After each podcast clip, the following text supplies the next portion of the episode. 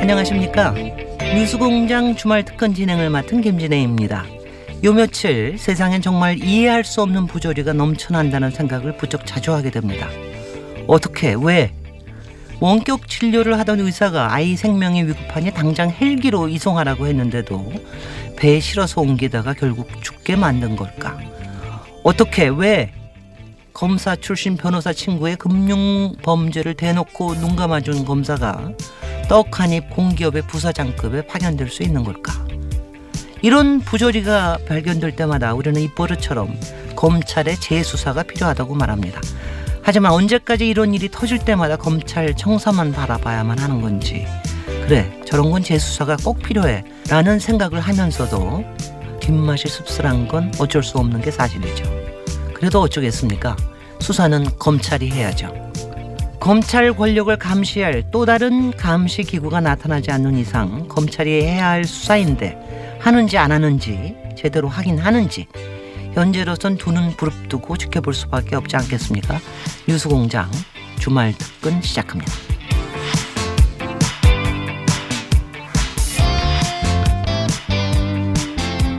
주말 특근 첫 번째 순서는 지난 6일에 2부에 방송된 박주민 더불어민주당 최고위원과의 인터뷰입니다. 지금 시민사회로부터 재수사 요구가 커지고 있는 세 가지 사건에 대해서 주로 얘기 나눴는데요. 최근 세월호 참사 당일에 이해할 수 없는 일들을 두고 국회에 들어가기 전부터 이 문제에 투신해온 변호사 박주민의 시각을 들을 수 있던 시간이었습니다. 함께 들어보시죠.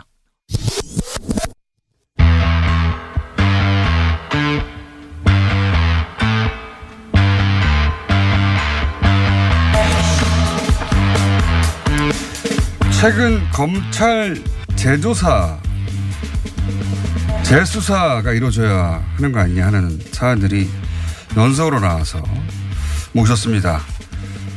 민주당 박주민 최고위원 나오셨습니다. 안녕하십니까. 예, 안녕하십니까. 예. 우선 세월호부터 얘기를 해보죠. 네. 워낙, 어, 세월호는 어, 의원 되시기 전부터 세월호 변호사라도 놀라실 만큼 쭉 팔로우를 해오셨는데 최근에 굉장히 충격적인 뉴스가 나왔지 않습니까? 네. 특조에서 그 임모근이 발견되고 그리고 심폐소생 등등을 통해 맥박이 다시 잡혔는데 네. 헬기가 오다가 내렸는지 안 내렸는지는 모르겠어요. 음, 헬기가 소리를 듣고 네. 그 구조사들이 어 나가가지고 이제 소위 그 뭡니까 그 줄 달아가지고 매달아 올리는 그런 거 하느냐 마느냐 이런 얘기를 하다가 네. 갑자기 그 조타실에서 배로 가라 심폐소생된 지 10분밖에 안 지났는데 네. 이해가 안 가지 않습니까? 사실 뭐 굉장히 좀 이해가 안 가죠. 뭐 특히 이제 원격 진료를 했던 의사가 예. 무조건 빨리 병원으로. 이송을 해야 된다라고 했고 20분이면 그래서 갈 거리인데 그 당시에 이제 그 일을 맡아서 진행하고 있었던 실무자들은 예. 다 헬기로 이송해야 된다라고 했고 너무 당연한 거 아니에요, 예. 그죠? 그리고 네. 공개된 영상에도 헬기로 가야 된다. 헬기로 네. 가자. 이러, 이러다가 갑자기 배로 가래? 어, 왜 배로 가야 되는 건데 그뭐 자기들도. 이해를 못 하고. 네. 예. 정작 배에 옮겼더니 도대체 이, 이 환자를 왜 여기다 옮기느냐. 그러니까요. 배에 타 있었던 사람들은 또 그렇게 얘기를 하고요. 그러니까 누가 봐도 그 혼- 혼란스러웠던 상황에서조차도 이상한 그렇죠. 그런 너무 상황이 벌어진. 거죠. 예. 이 임근이 오후에 처음 발견된 사람이거든요. 네. 입수자거든요. 그러니까 더군다나 모두의 관심을 끌 수밖에 없는 지금 어, 환자 상태가 네. 아직은 뭐 사망자가 아니었으니까 맞습니다. 소생됐으니까 어떻게든 살리려고 모두들 노력할 때 네. 인데 여기서 갑자기 배로 가라는 건 기회를 뺏는 거 아닙니까 완전히 네. 이게 어떻게 이- 이런 일이 벌어졌을까 거기다가 이제 또 같이 드러났던 일이 어, 그 당시 이제 대대적인 항공 수색이 있었던 것처럼 말했는데 네, 말했고 보도도 그렇게 됐었는데 사실상 이루어지지 않았던 것처럼 지금 그러니까요. 보여지는 거지 않습니까? 헬기들이 어 가려고 했는데 못 가게 팽목항에 묶어뒀다는 거 아닙니까? 네. 그래서 실제 어, 임군이 발견돼 가지고 나중에 그 검안서를 보면 100m 침몰 지점 100m 이내에서 발견됐다는 버전과 네. 10km에서 발견된 버전이 있는데 네. 그 책임을 묻, 어, 질택을 당할까봐 네. 10km 버전을 새로 만든 거 아니겠어요? 그렇게 추정할 수밖에 없는데. 뭐 여러 가지 지금 추정을 할 수 있는 거고 여러 가지 의혹을 가질 수 있는 건데요. 어, 가족분들 중에 한 분은 이런 말씀 하시더라고요. 사실은 이제 그 당시에 희생됐던 학생들 중에 어느 누구도 부검을 하지 않았습니다. 그랬죠. 왜냐하면 맞습니다. 마음이 너무 아프니까. 맞습니다. 맞습니다. 그래서 정확한 사인을 알 수가 없는데 네. 만약에 그날 예. 어, 참사 당일날 발견된 학생들의 사인이 예. 익사가 아니라 저체온증이었다면 어떻게 되는 거냐. 어, 항공 수색을 했으면 조기에 발견해서 저체온증 막을 수 있거든요. 그러네요. 예, 그 당시 4월이었고 바닷물이 어, 그, 그 당시에 뭐 제법 찼다고는 하지- 하지만 한겨울이 아닙니다. 맞습니다. 예, 그러니까 근데 이제 그게 어. 오래 있으면 네. 그렇죠. 10, 10몇 도 정도 됐던 네, 그래서 그 당시 제가 정확히 기억이 안 나는데 뭐 1시간 반, 2시간 거. 예. 바닷물에 있어도 그 정도 있어도 살 수 있었을 것이다 뭐 이런 얘기도 제가 들었었던 것 같은데 6시간 지났으니까요. 예, 초기에 만약 항공수색이 이루어졌다 바로 네. 그러면 주변에 그 물에 이미 예. 있었던 친구들 같은 경우에는 구조가 신속하게 됐을 거고 그러면 저체온증에 의한 만약에 사망이었다면 그 부분은 좀 더 많이 생명을 구할 수 있지 않았을까라는 생각도 들더라고요. 그때는 왜 헬기를 막았느냐부터 책임에 대한 질책이 대단했겠네요. 그래서 그런 부분을 좀 정확하게 파악이 될 필요가 있습니다. 이 사안은 그 검찰이 당연히 수사 임해야 되는 거 아닙니까? 재수사에. 제가 이제 보기에도 이제 수사 가 돼야 되고요. 네. 그 다음에 특조위에서도 지금 보강해서 몇 가지 조사를 한 뒤에 수사 수사 의뢰. 의뢰를 할 예정이라고 합니다. 예. 알겠습니다. 또 하나 최근에 다시 불거진 것이 개헌 문건 경우에는 이제 새로운 버전의 문건이 나오고 또 최근 새로 밝혀진 조각조각의 사실들을 보면 이게 이제 2010년, 아 2016년 10월 최순실 씨가 독일에서 귀국하고 체포되고 하던 네. 그때를 생각해 보면 이미 이제 탄핵 정국은 그 피크를 향해 가던 그 시점이거든요. 모두들 그 사안을 다 인지하고 있던 그 시점인데 그때 이미 개헌 문건이 준비됐다. 그 문건 그 버전에는 북한의 공수부대를 뿌리는 안도 거론된 걸로 알고 있다. 음. 어, 그리고 또 지금까지 알려진 것과는 다르게 이 2017년 2월 17일 이날이 이철희 의원이 어, 한민국 국방장관 상대로 해서 위수령 관련 법령을 묻는 날인데 그렇게 야당 의원이 물어서 위수령 관련 검토를 하다가 이 문건이 어, 작성이 된 것이다라는 게 공식 버전이었어요. 네, 맞습니다. 예. 근데 이번에 새로 드러나는 사실은 그 이전에 이미 수기로 작성되고 있었다. 음. 전체적으로 보자면 박근혜 전 대통령이 탄핵될 수도 있는 상황에서 박근혜 전 대통령을 보위해서 권력을 어떻게 넘겨주지 않고 연장할 것인가 하는 차원에서 친위 구테타가 모의된 거 아니냐. 이런 정도의 정황이 더 추가적으로 나왔지 않습니까? 네. 이것도 이런 추가 정황이 나오면 재수사할 수 있는 거 아닌가요? 지금 불기소 상태인데. 음, 아시다시피 이제 검찰이 작년 7월 정도에 문건이 공개되니 수사를 했어요. 예. 했었고 제가 듣기로는 저도 정확한 수사 정도나 이런 것들을 파악하기는 어렵지만 네. 듣기로는 상당한 수사를 했다고 저도 들었습니다. 예. 문건도 많이 확보한 걸로. 네, 문건도 많이 확보했을 뿐만 아니라 당시 관련자들의 동선까지 예. 그 그러니까요. 관용차의 움직임이라든지 등등등을 통해서 청와대 출입 기록 같은 예, 것도. 완전히 다 좀 파악을 해놓은 상태라고 하더라고요. 그리고 어, 조현천 전 기무사령관은 미국으로 도피했지만 나머지 그 당시 실무적으로 관여했던 한 14명 정도 되는 사람들이 있- 있는데 TF에 그 사람들에 대한 진술도 충분히 확보를 하고 있다. 이렇게 저는 들었거든요. 지금 제보가 네. 거기 참여했던 사람들이 자신이 말했던 내용과 다른 수사 결과에 황당해서 오는 것도 있거든요. 네. 네. 그러니까 이제 어, 저 같은 경우에 저도 법조인이니까 그러면 조현천이라는 사람을 수사를 못해서 무조건 중지가 돼야 되느냐. 네. 그게 과연 맞느냐. 네. 이런 생각이 드는 거죠. 그러니까요. 네. 아무래도 재수사가 아니라 지금 수사된 것만 가지고도 다시 파일 열면 되는 거 아닌가요? 그러니까 지금 뭐이 군인권센터에서 공개하는 문건이 없던 문건을 찾아서 군인권센터가 공개하는 게 아니 아니고 이미 검찰도 확보하고 있는 문건을 지금 공개하고 있는 거거든요. 네. 그러니까 어 경우에 따라서는 뭐 재수사가 필요할 수도 있겠지만 또 네. 경우에 따라서는 아예 재수사 없이도 예. 지금 진행됐던 수사 결과만 가지고도 결론을 내릴 수도 있지 않을까 예. 그런 의심이 드는 거죠. 예.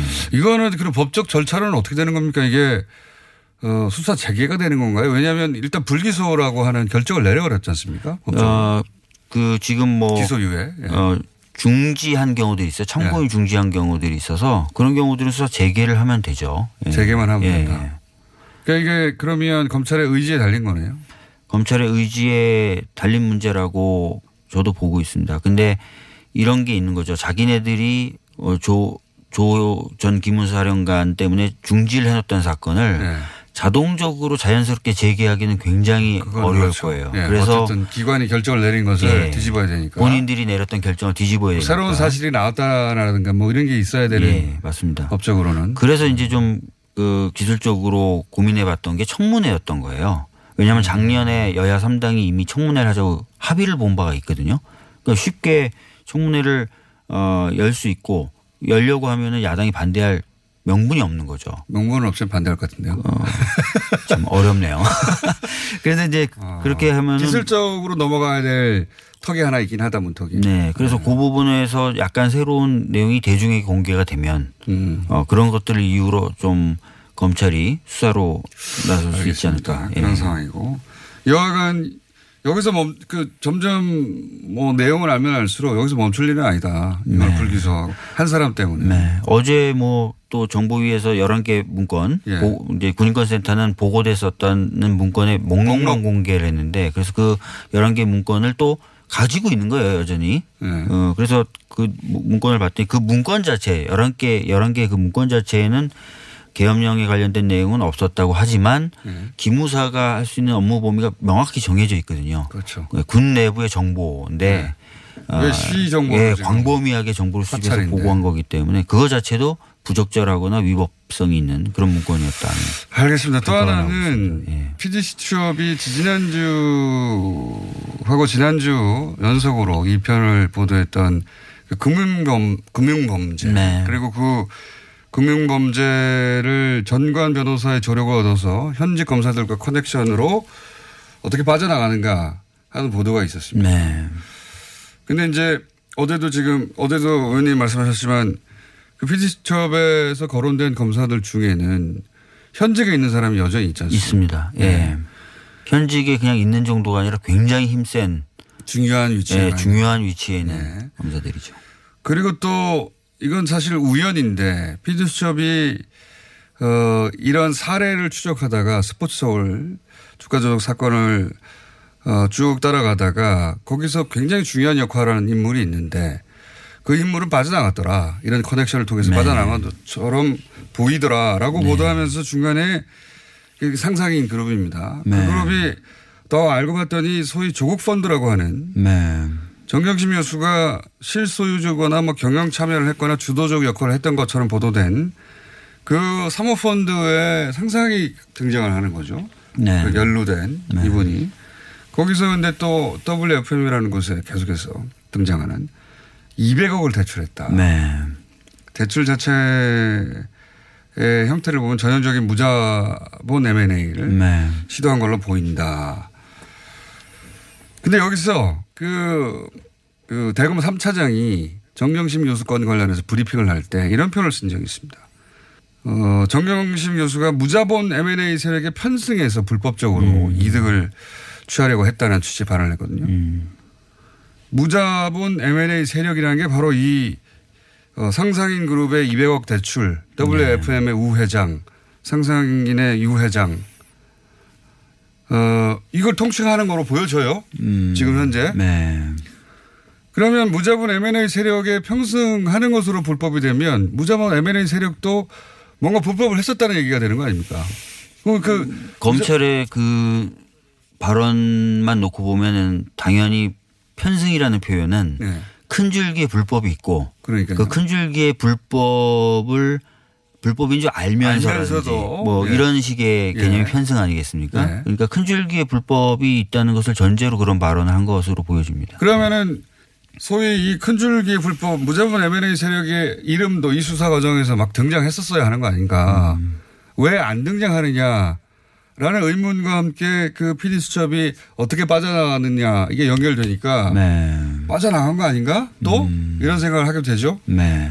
사실 뭐 PD 수첩에서 다뤘던 사건이 총 4개더라고요. 보니까 네. 이제 스포츠 서울 주가 조작 사건으로 아까 말씀하신 것좀 시작해서 그 정관 변호사의 네. 본인 금융 사건 그리고 그 정관 변호사와 밀접한 연관이 있었던 김영준 부장의 스폰서 사건 그리고 지금 방금 말씀하셨던 상상인 그룹의 그 관련된 사건 네 가지 사건을 쭉 PD 수첩이 다루면서 이 네 가지 사건을 에 항상 등장하는 인물들 또는 예. 항상 등장한다고 의심되는 인물들을 다룬 건데 예. 이제 그 인물들이 또 이제 만약에 이, 사모펀드 이 조국 에 사모펀드라고 하는 것에 등장해요. 네, 등장을 한다면 하- 하면 예. 비슷한 메커니즘으로 예. 비슷한 방식으로 어 빠져나갈 수- 수도 있지 않느냐 불법이 그 안에 저질렀을 가능성도 있죠. 네. 그런 생각을 저도 이렇게 보니까 충분히 좀 의심이 들게 만들더라고요. 그러면 예. 수사가 말씀하신 대로 현직에 있는 검사들 여전히 여기 네. 등장했는데 현직에 있는 검사들 혹은 무자본 M&A세라고 통칭한 그, 그 세력의 행위에 대한 수사도 있어야 되는 거 아닙니까? 사실 그래서 제가 어제 그, 그 정관 변호사하고 통화했었던 특히 그 중에서 현가, 현직으로 남아있는 검사들에 대해서 뭔가 조치가 있어야 되지 않느냐고 법무부 차관에게 얘기를 했고 법무부 차관이 차관이 그렇게 하겠다.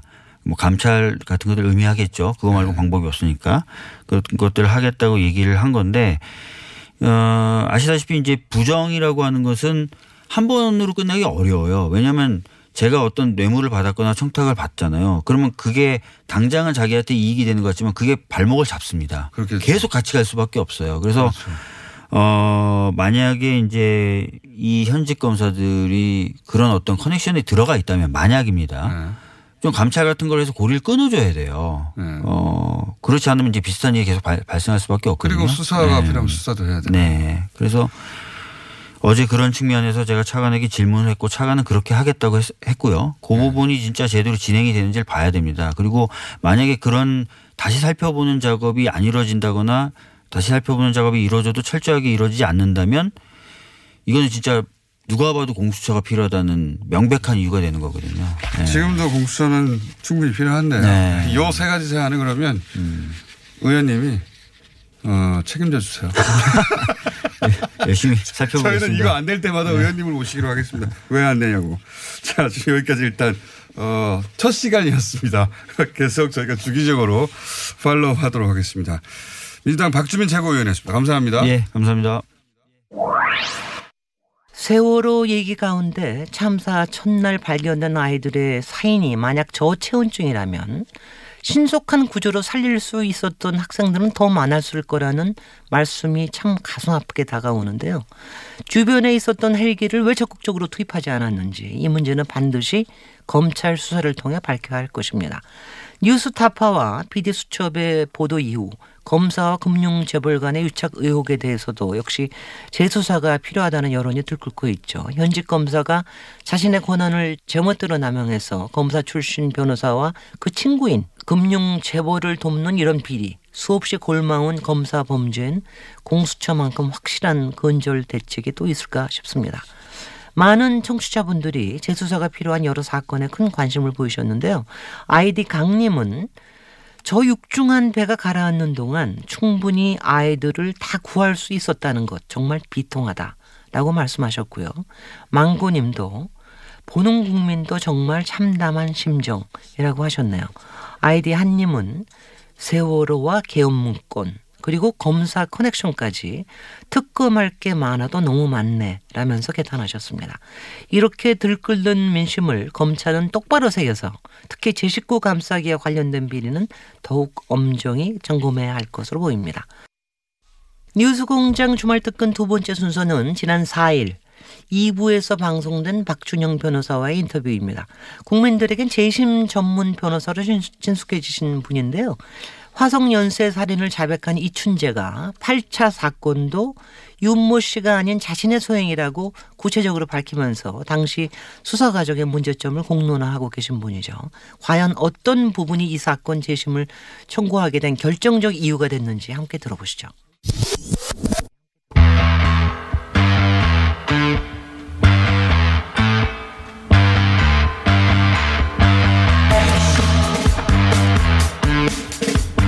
화성 연쇄 살인, 예, 진범 이춘재 자백으로 인해서 8차도 본인이 한 것으로 보여지는 상황입니다. 아직 확정은 되지 않았는데.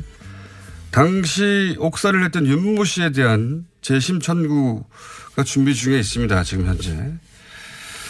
어, 지난 토요일이었나요? 그것이 알고 싶다에서도 이 사안을 짚었는데 윤 씨의 변호인 박준영 변호사님 스튜디오에 모셨습니다. 안녕하십니까? 네, 반갑습니다. 오랜만에 뵙겠습니다. 예. 예. 오랜만입니다. 예. 굉장히 바쁘시더라고요, 요즘. 요즘 많이 떴죠? 그렇죠. 아니, 박 변호사님은 초기 등장하실 때부터 화제가 됐었어요. 근데 이제 한동안, 오랫동안 언론에 등장 안 하시다가, 어, 굉장히 세간의 주목을 끄는 사건인데 이미 그 당사자는 20년 복역했죠. 네, 21년 1개월 복역했습니다. 어, 야. 인생의 20년이면 한 3분의 1, 어린 시절 빼고는 3분의 1을 거의 다 보냈는데. 가석방은 10년 전에 됐습니다. 네, 맞습니다. 네. 어, 그런데 이제 이 분이 그 진범이 아니다. 이춘재 자백 외에도 네, 예. 진범이 아니다고 할 만한 여러 가지 정황들이 지금 보도되고 있는데 그 중에서 어, 본인이 직접 쓴 진술서가 아니라 당시 경찰이 대필해줬다 진술서 이런 내용이 있죠. 좀 소개해 주세요. 일단은 제가 말 조심해야겠다는 생각도 하고 있고요. 예. 또 사건의 어떤 전후 상황에 대한 설명을 좀 충분히 한 상태에서 대필 진술서가 있다라는 얘기를 했어야 되는데 네. 그 부분에 대한 설명이 제가 부족했다 생각합니다. 어. 그래서 이건 또 제가 바로잡을 책임은 저한테 있고 네. 좀 바로 잡아 주시죠. 예, 어떻게 대필- 알려졌는데 어떻게 바로 잡아야 하는지. 예. 대필 진술서가 있는 건 분명한 사실입니다. 예. 근데 그 대필 진술서를 통해서 우리가 제기할 수 있는 의혹의 범위는 제한적이라고 생각합니다. 아, 그러니까 경찰이 만들어냈다는 의미인데 대필은 그건 그 정도는 아니에요. 일반이 받아들일 때는 예, 예. 그건 아니다. 무슨 건 무슨 의미냐면은 이 사건이 발생한 때가 1988년 9월이었습니다. 예. 그리고 윤모 씨가 근무가 된 것은 10개월 후입니다. 예. 1989년 7월입니다. 예. 근데 그 사이에 경찰이 수사를 하는 과정에서 A 씨라는 사람을 탐문 조사를 했었, 했었던 겁니다. 예. 근데 A 씨를 윤모 씨가 알고 있었던 거예요. 예. 그래서 윤모 씨를 만나서 A 씨를 어떻게 알게 됐는지를 물어봤고 처음에 참고인이었네 그럼. 그렇습니다. 어. 그래서 윤모 씨가 어떻게 알게 됐다라고 진술을 했을 거 아니겠습니까? 예. 근데 그걸 또 기록으로 나- 남겨야 되는데 윤모 씨한테 좀 써서 달라고 하니까 윤모 씨가 내가 못 쓰니까 경찰이 써달라라고 했던 것 같아요. 아. 그래서 경찰이 윤모 씨의 동의를 받아서 그 당시에. 대필 자술서를 쓸, 쓸 가능성이 굉장히 높습니다. 어. 이건 문제가 안 되는 겁니다. 어. 동의를 받았기 때문에. 네. 근데 그 후로 윤모 씨가 검거된 후에 이제 본인 스스로 자필, 자필 자술서를 세 건이나 썼거든요. 예. 이건 뭘 의미하냐면은 불과 얼마 전에 8개월 전에는 대필로 쓰게끔 했던 사람이 스스로 자술서를 썼다. 예. 글을 잘 쓸 수 없는 분이 예. 이제 사실상 자발적으로 글을 썼다는 것은 말이 안 되지 않습니까? 예. 그래서 검거된 후에 작성된 자술서 세 건이 예. 자발적으로 쓰지 않았을 가능성이 높다는 아. 정황의 의미는 있는 겁니다. 그렇군요. 예. 그러니까 여기서 본인이 그렇게 글을 잘 못 쓴다는 게 그분이 어떤 그뭐 장애가 있는 겁니까? 아니면 교육의 문제입니까? 아니면 뭐 어떤 어떤, 어떤 겁니까? 제가 경계하는 게 뭐냐면은 살인의 추억이 화성, 화성 연쇄살인 사건을 모티브로 만든 영화입니다. 네, 그렇죠. 사람들이 윤모 씨를 백광으로 많이 인식을 하시는 아. 것 같아요. 전혀 아닙니다.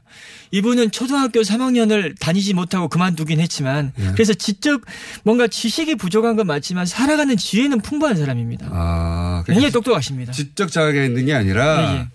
이분이 지적 장애가 있는 건 전혀 아니다. 전혀 그러니까 아닙니다. 영화 예. 때문에 그렇게 생각하시는 분이 많은 그렇게. 생각할 수도 있으니까 그게 음. 경계 저희는 경계하는 겁니다. 어쨌든 그게 이제 강압에 의한 진술일 수도 있다. 진술일 수도 있다. 저, 작성된. 저는 그렇게 봅니다. 알겠습니다. 네.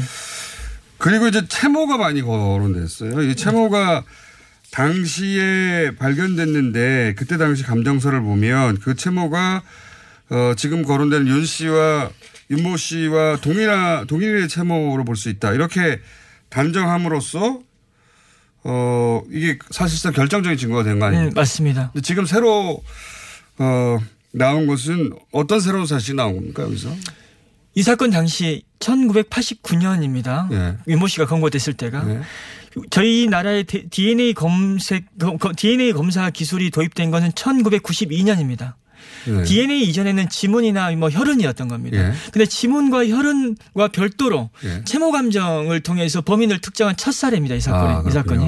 근데 사건 현장에서 발견된 채모와 윤모 씨의 채모가 동일 동일인의 곳으로 보인다라는 게 당시 국가수 감정 결과인데 예.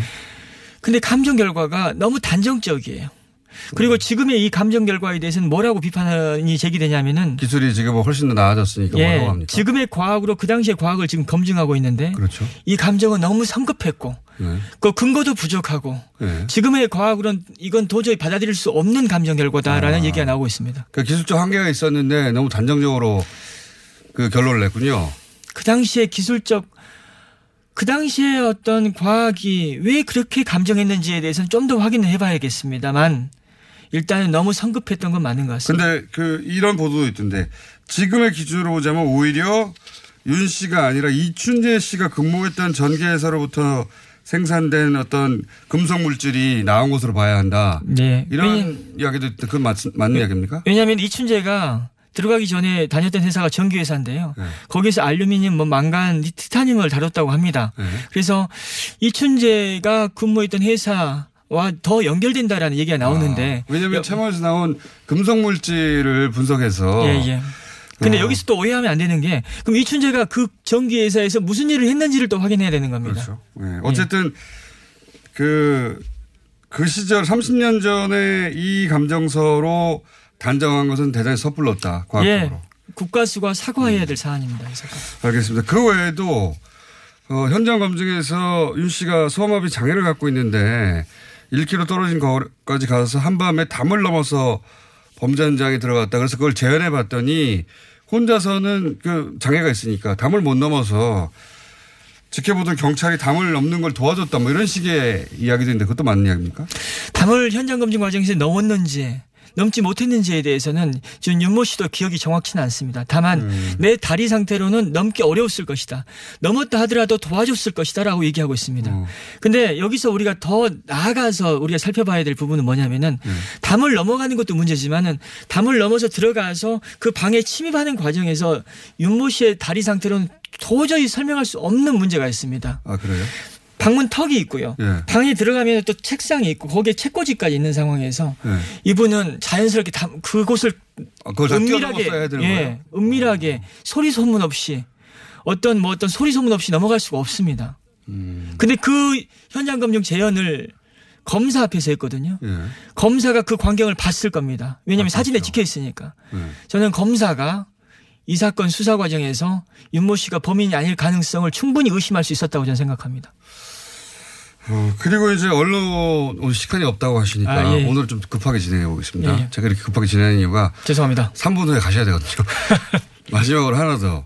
그 저런 내용이 있지 않습니까? 말씀하신 내용 중에 이춘재의 진술, 예, 이번에 예. 나온 진술에 의하면 범인이 아니면 도저히 알 수 없는 내용이 있다. 이거 공개 안 하셨는데 예. 공개하실 수는 없나요? 그 내용이 뭔가요? 제가 이- 입이 그렇게 무거운 사람은 아니에요. 말하고 싶은 왜 굴뚝 같아요. 근데 예. 왜 말을 못하냐 설명을 예. 드릴게요. 사람이 좀 제 기준으로 사람이 유명해지면 자주 하는 짓이 뭐냐면은 포털 사이트 들어가서 이런 검색을 자주 해요. 제가 자주 합니다. 예, 예. 그럼 제 기사를 보면 댓글을 보면 박지영 변호사 굉장히 응원한다. 예. 대단하다라고 그런 댓글이 달려 있는데 굉장히 민망할 정도입니다. 예. 왜냐 이 사건은 법조인들 법조인들 사이에 소위 말하는 자연뽕 사건이에요.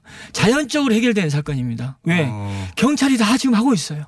아, 경찰이 경찰이 훌륭하게 재수사를 하고 있다. 예, 지금 뭐 이춘재 자백 이후에 좀 욕 좀 많이 얻어먹고 있긴 하지만 이춘재를 지금 검거하고 또 국가수를 통해서 DNA 분석을 한 사람들은 경찰입니다. 예. 경찰이 수사를 하는 과정에서 이춘재가 범인이 아니면 알 수 없는 아주 핵심 증거를 확보했어요. 아. 그건 근데 제가 얘기해 버리면 또 박준영이가 이거 대단한 아, 거뭐 했다. 경찰의 공인데 변호사님은 경찰 제스를 통해서 들었을 뿐인데 그걸 본인의 공으로 만들 수 없어가지고 아, 그렇죠. 알긴 아시고요. 아 그러면 안 되는 겁니다. 그래도 알려주시면 안 돼요. 안 됩니다. 이거 다 경찰이 알아내는 거라고. 경찰이 수사 결과를 통해서 토를 밝혀야 달면 된. 토를 달면 되잖아요. 아 그러면 안 됩니다. 또 그래도 박준영이가 또 알았다고 이- 생각할 수 있습니다. 경찰이 곧 발표할 거 아닙니까? 곧 발표할 때니 그 직후에 제가 얘기해야죠. 그때는 말할 필요, 필요 가 없고요. 그렇죠, 그렇죠. 하여튼 결, 들어보셨는데 그 결정적입니까? 제가 무릎을 탁 칠 정도다라고 어. 얘기하고 다닙니다. 딱 들었을 때 사람들이 야 이건 뭐 물증 필요 없구나 이춘재가 범인 확실하구나 그러니까 이춘재 범 범의 현장을 알아야만 할 수 있는 이야기고 그것이 워낙 결정적이어서 누구나 들으면 다 예. 납득될 수준이다. 이춘재의 자백을 듣고 나서 경찰이 그 자백을 검증을 했어요. 그 정도예요. 그냥 언뜻 사건 기록이나 자료를 봤을 때는 알 수 없는 비밀의 폭로인데 아. 이춘재 입에서 나왔고 그걸 검- 경찰이 검증했습니다. 신문 기사 정도 있는 것으로 도저히 알 수. 도저히 알 수 없습니다. 그 당시 수사 기록을 본 사람들도 그걸 체크를 못했을 겁니다. 거의 확실한 거네 그러면. 예. 어. 재심은 그럼 받아들일 가능성이 대단히 높은 거네요. 자연봉 사건 100%. 그거를 자연보험 사건이라고 예, 당사자 부릅니다. 뭐 댓글도 뭐 경찰- 변호사님이 아니어도 충분히 그러면 재심이 됐을 사건. 그렇죠. 제가 없어도 되는 겁니다. 이 그럼 사건. 들어가십시오. 경찰 응원 좀 많이 해주십시오. 알겠습니다. 네. 오늘 여기까지 모시고요. 어, 경찰의 발표가 있은 다음에 다시 한번 모시겠습니다. 감사합니다. 네, 감사합니다. 감사합니다. 네. 박준영 변호사는 지난 주말에 방송된 SBS 그것이 알고 싶다에서 대필 자술서가 발견됐다는 부분이 좀 지나치게 강조된 측면이 있다는 말도 했는데요. 경찰이 쓴 걸로 보이는 대필 진술서가 있는 건 맞지만 이는 윤 씨 동의를 거쳐 쓰인 것이라 결정적인 문제는 아니라는 것이죠. 박 변호사는 그보다 이천재의 진술에 거의 모든 답이 있다고 말했는데요. 진범이 아니면 도저히 알 수 없는 내용이 이 사건 재심의 해답이라고 강조했습니다. 그 내용이 뭔지는 재수사를 맡은 경찰을 통해 앞으로 발표될 걸로 보입니다. 청취자분들도 억울한 사연에 많은 공감을 표하셨습니다. 황재수님은 뭘로 보상하냐? 저런 억울한 일 당한 사람은 이라고 하셨고요. 국가는 저 억울한 분의 인생에 대해서 보상하라.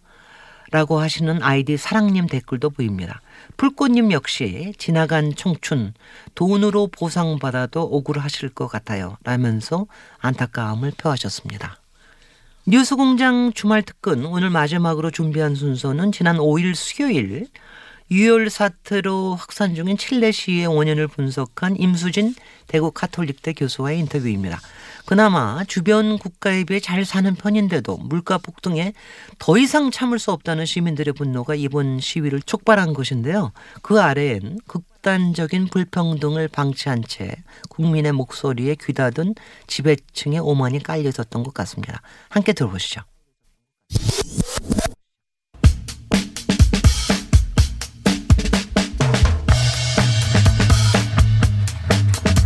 칠레 사태 좀 짚어보겠습니다. 칠레 카톨릭 대학교 정치 연구소에서 칠레 정치를 연구하신 대구 카톨릭대 스페인어 중남미 학부 임수진 교수님 전화 연결되셨습니다. 안녕하세요 교수님. 네, 안녕하세요.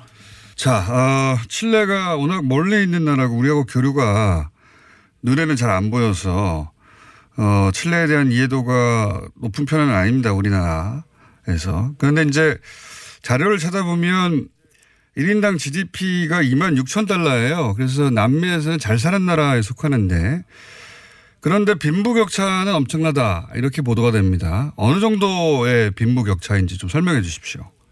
예, 칠레는 모든 면에서 우리나라보다 그 물가 수준이 높습니다. 네, 그런데 이제 국민의 절반 정도가 그 월소득 64만 원 이하로 살고 있기 음. 때문에 예, 그 월급만 가지고는 생활이 안 되는 거죠. 그리고 이제 소득 상위의 1%가 수, 어, 1%가 가지는 수입이 전체 국민 소득에서 차지하는 비중이 33%나 음. 됩니다. 1980년만 해도 11%였는데 이제 그동안 빈부격차가 그만큼 심각해졌다는 뜻입니다.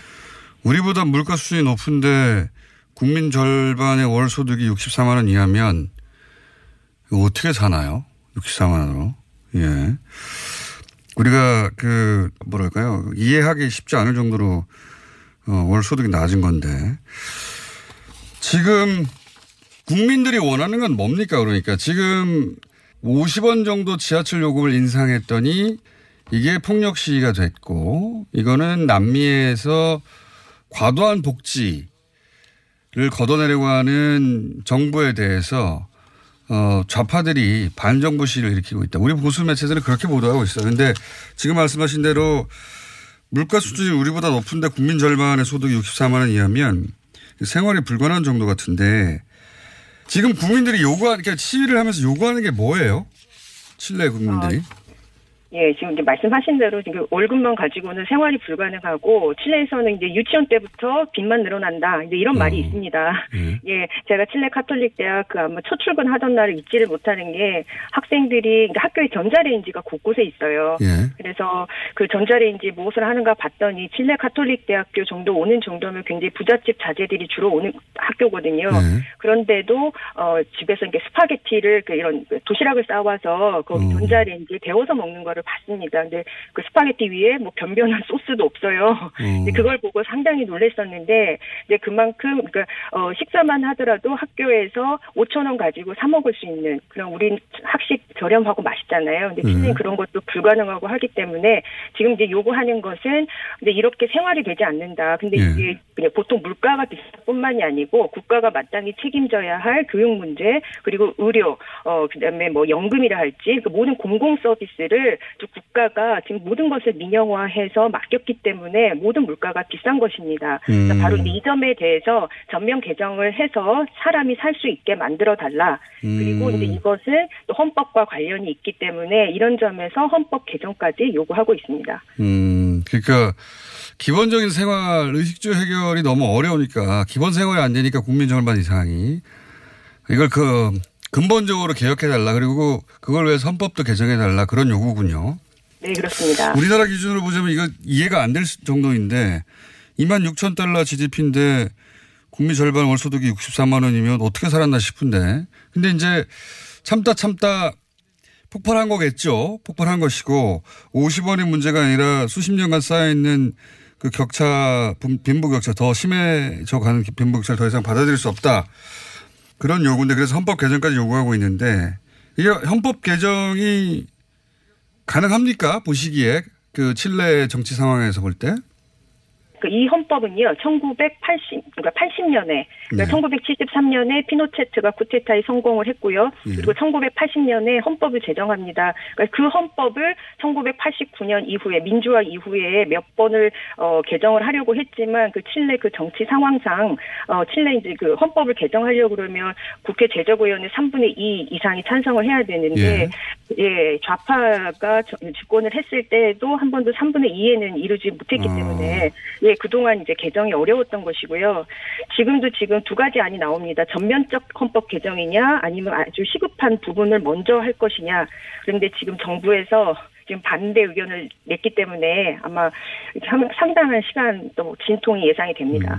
그러니까 지금 현재 집권 여당은 혹시 과거 피노체트 세력이 결합된 여당인가요? 예, 그렇습니다. 그래서 음. 우파 연합이라고 하는데 여기에 지금 참여하고 있는 정당 중에는 그 피노체트가 만들어 놓은 정당이 들어 있습니다. 그렇군요. 군부 독재를 겪고 나서 이제 그 이후 쭉 이어진 상황이 우리하고 유사한 점들이 좀 있네요. 정치 환경상. 근데 예를 들어서 대통령 탄핵으로 가기도 불가능한 상황인 것이고 헌법 개정도 어려운 상황이다. 예, 그렇습니다. 그러면 이 시위 그 시민들이 요구하는 게 관철될 가능성이 없네요, 사실상. 그다지.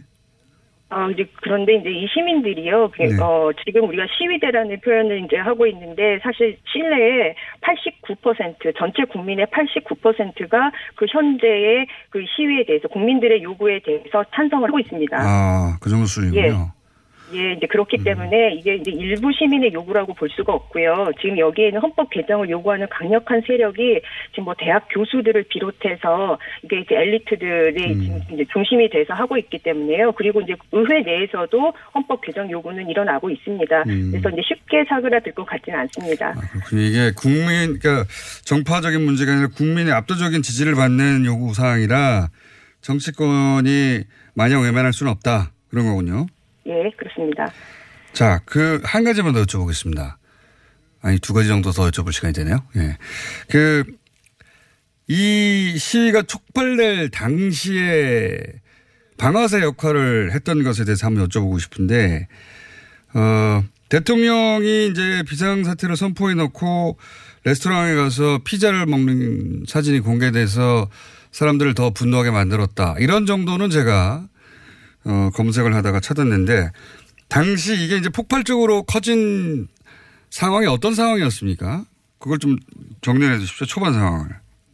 예, 그 18일 날 지하철 요금 인상에 따른 이제 시위가 처음 이제 촉발이 됐고요. 네. 예, 그날 아까 이제 말씀하셨던 그러니까 대통령이 그러니까 손자 생일 파티를 하는 모습이 이제 언론에 보도가 됐고요. 비상 사태를 선포해 놓고 우리로 치면 계엄을 선포해 놓고 그런 거죠. 예, 예. 네. 네, 그렇습니다. 예, 그래서 이제 그날 이제 그 국가 비상사태 야간 계엄령을 선포를 했는데 바로 이제 이 시위에 군을 투입한 것이 이제 결정적 역할이었습니다. 네. 군, 예, 군과 경찰에 의해서 지금 사망자가 20명이나 나왔고요. 예, 부상자가 1000명이 넘고 지금 연행자가 4000명이 넘습니다. 이제 그래서 그 사망과 부상자들을 살펴보면 그 경찰과 군이 쏜 그 총을 맞았어요. 그러니까 고무탄이긴 한데 이게 또 사람이 죽을 수도 있거든요. 음. 이제 그렇기 때문에 지금 이런 부분이 굉장히 심각하고 그 시민들을 자극을 해서 지금 이제 칠레 전역에 이 시위가 퍼져 있는 상황입니다. 보통 이럴 때는 꼭 도움이 안 되는 발언들이 추가로 등장하는데 주변 그러니까 대통령 주변 인사들을 통해서 국내 언론에 보도 안 된 이 시위를 자극한 그런 발언들도 있습니까?